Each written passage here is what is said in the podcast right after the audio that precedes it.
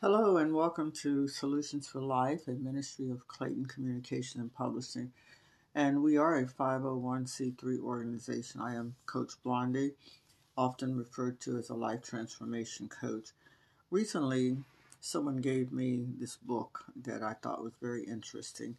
And it was something that I had been thinking about as I continued to work with women, particularly in counseling where it linked diseases to emotions. And the book is called Deadly Emotions, and it's written by Dr. Don Colbert. And today, what I want to do is I want to share with you about some of the studies that he referred to in his book as it relates to depression and linking depression to diseases. What type of diseases? Okay, so Dr. Colbert said that there, he named a couple of diseases, for, for example, like heart disease, osteoporosis, and cancer, and he also even included suicide, and that's just to name a few. I think that most of us have some clue about depression as it relates to suicide.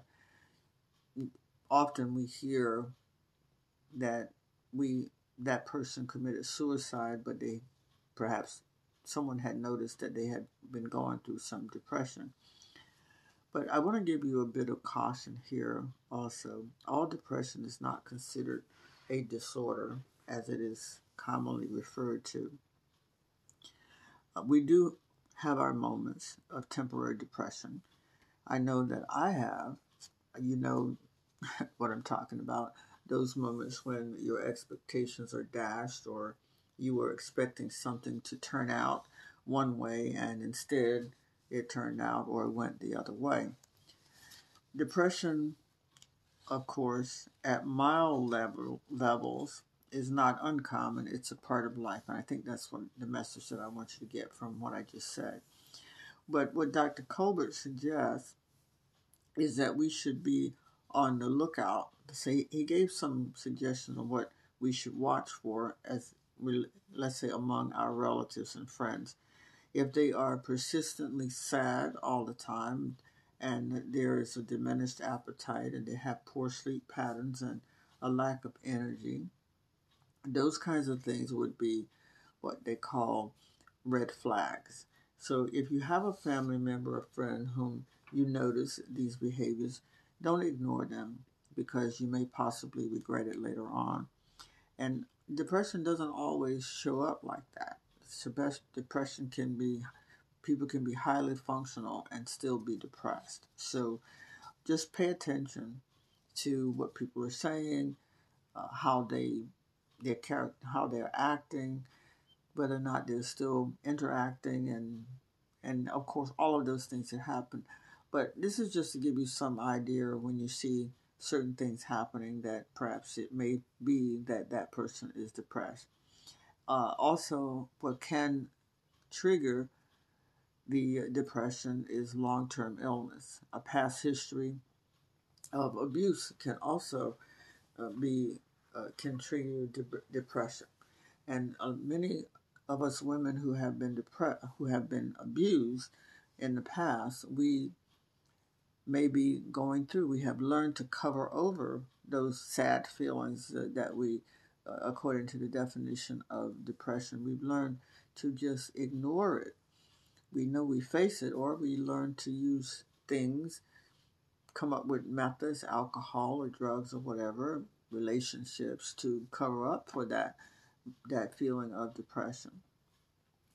Uh, you when you look at children, sometimes you children have been who have been abused or being abused may evidence signs of depression. You see that child is very sad, and uh, or they you look in their eyes and you can see that they're sad. Another way, another situation that might cause children to be depressed is when they are caught up in the middle of a divorce and there's this bickering, bickering back and forth between mom and dad. And you you could have depression, have been depressed as from childhood, and suppressed it until another event happened in your life, of course, causing you it to rear its head. I never, I knew I had some sadness, but I really didn't put a label on it. I didn't know that it was depression. We can also look into scripture. There are many Psalms that reflect how David was having a moment where he felt depressed or he felt sad. All of the definitions of depression. Of course, depression is not the word mentioned in the Bible, but the symptoms or the definitions or symptoms of what depression how depression shows itself can be picked out or identified in, in scripture sometimes, particularly in the Psalms. That is what a person snared by depression might feel. Uh, they they may feel hopeless, and that's going. That's talking about Psalm 81, which appears to have no hope, as uh, that the psalm reads. And of course, there can be people who are snared by depression that feel that way, that they are hopeless. And then there was, of course, Elijah, who defeated the prophets of Baal and was threatened by uh, Jezebel, and he took off to run for cover. and starting, well, sharing his misery when he got to a location, he was sharing his misery with the Lord, and he was feeling very low in, in spirit, complaining. And you can pick that up when you read uh, what happened with uh, Elijah. Depression may not have been referred to by its name, as I said earlier in the Bible, but we can see in its definitions, we can see that that uh, see its definition playing out throughout the Bible. Uh, it can have far-reaching health effects than we would have ever imagined. I mean, after I started reading through Dr. Colbert's book, I thought, oh my gosh, this is, I, I, I knew because I, as I've dealt with women who've gone through depression, and then along with depression comes this illness or this disease or that disease. But I just never had or read anyone who had connected it. And of course, as he shared some of the studies and what they found, I'm now convinced that depression can lead to a deterioration in your health. In what way does depression affect our health? And Dr. Colbert, gave an example with heart disease. Uh, he pointed to researchers, how researchers used to think or link heart disease to a person who smoked or engaged in such habits. But since that time, it has been shown through studies that the part of the nervous system that regulates the heart rate works differently in those who are depressed. So, in other words, long term severe depression can affect the heart and it can be it can be debilitating over time. So, what about osteoporosis? Well, the definition of osteoporosis is a thinning of the bones and studies reveal that depression is associated with lowering bone mineral density in women, making it easier to, let's say, break bones or harder to heal. Well, if you need help with depression and stress, then you might want to send me an email. There we have people that are a part of our team that might be able to help you to navigate through it. Next, we have cancer. How does depression and cancer work? Well, I found this interesting. This make me, made me think of a few friends and relatives of mine. Depression reduces your natural killer cell activity. The body cannot destroy, from what I understand, the body has cancer cells, but they remain in a somewhat of a dormant state until something activates them. And the body when when we are depressed, the body cannot destroy or eliminate these abnormal cells, such as cancer cells, from the body. And so that, of course, lends opportunity for them to start growing. The cells are supposed to, these um, natural killer cells are supposed to get rid of the cancer cells naturally, but they can't do it because depression reduces the, the good cells' ability to fight off cancer, cancer cells. And oh, how I kind of wanted to just shout that from the rooftop because I have a few friends that are going through some cancer situations right now. But would they listen? more than likely they would not because they have already decided on a certain mode or of treatment. And of course, get your treatment, but also work on that area if to look at whether or not depression might also be playing a role in that. And does this mean that you may find depression at the root of all cancer diagnoses? I I I, I wouldn't say that, uh, but it is something to consider. It in in terms of getting treatment or in terms of you understanding how the body works and how these cancer cells work. Also, uh, it, the research shows that stress alters these natural killer cell activities. So, and I, I often encounter women that are in highly stressing positions, and I, I can sense that the, the tension in them. And what concerns me and has concerned me for a long time is that how long can you continue to work in such under such stress? And I don't think that those that work on that type of stress realize what they are doing to their bodies and how their bodies are being impacted by this.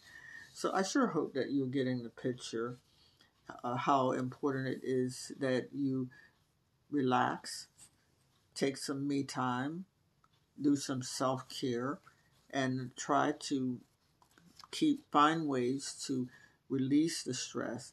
And if you are going through depression, of course, get help. Find out why you're going through that depression.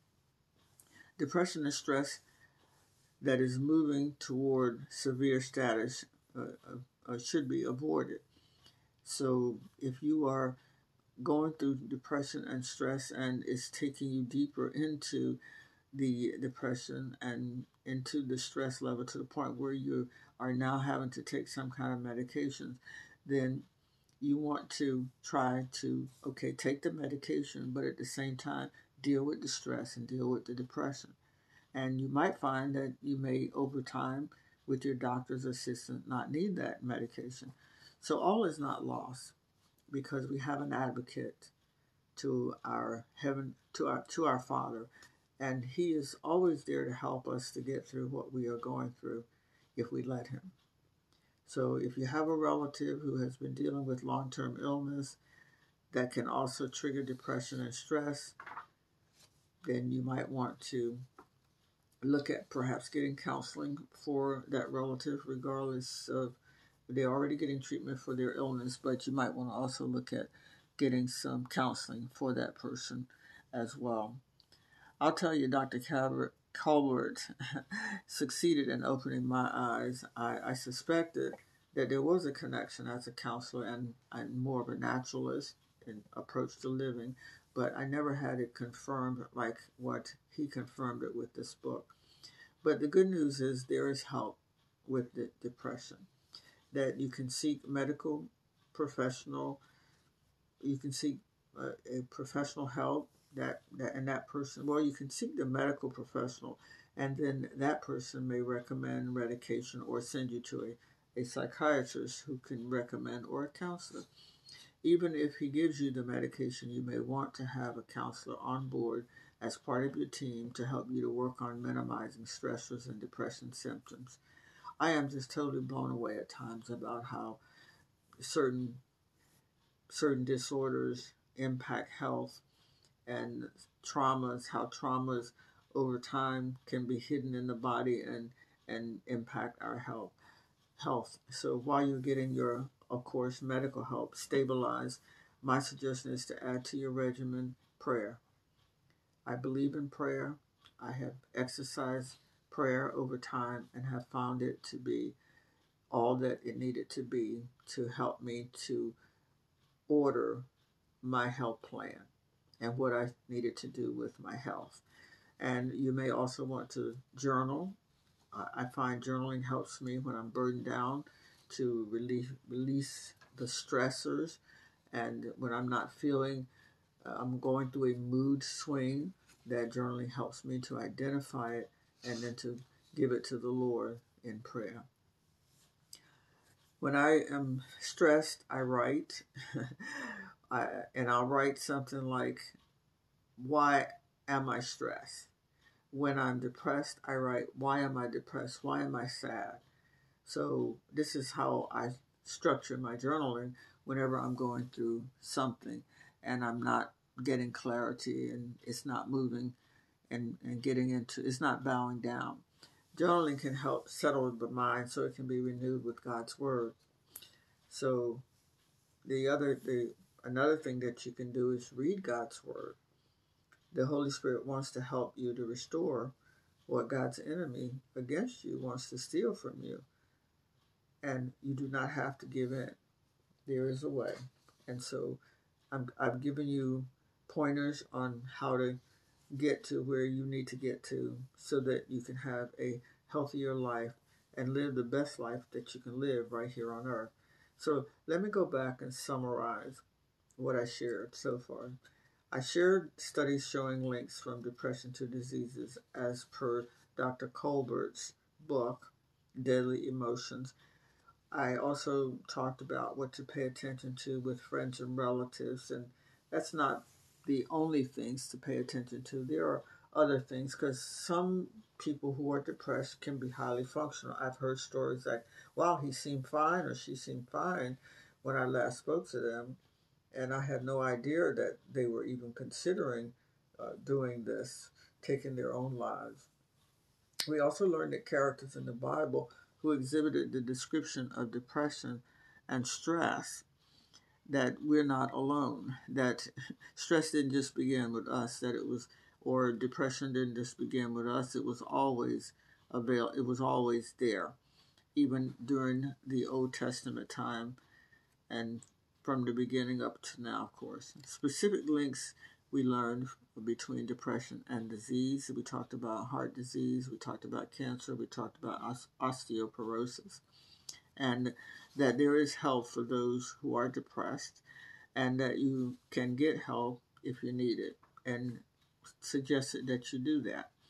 Journaling also with the Holy Spirit's help can lead to balance, a balance in your health and also can lead to releasing those stressors and those mood changes can help you to identify, clarify rather, and then uh, get those under control.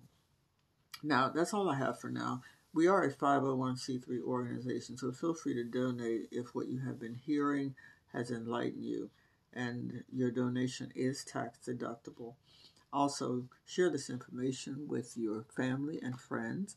And until next time, this is Coach Blondie signing off. Keep the faith.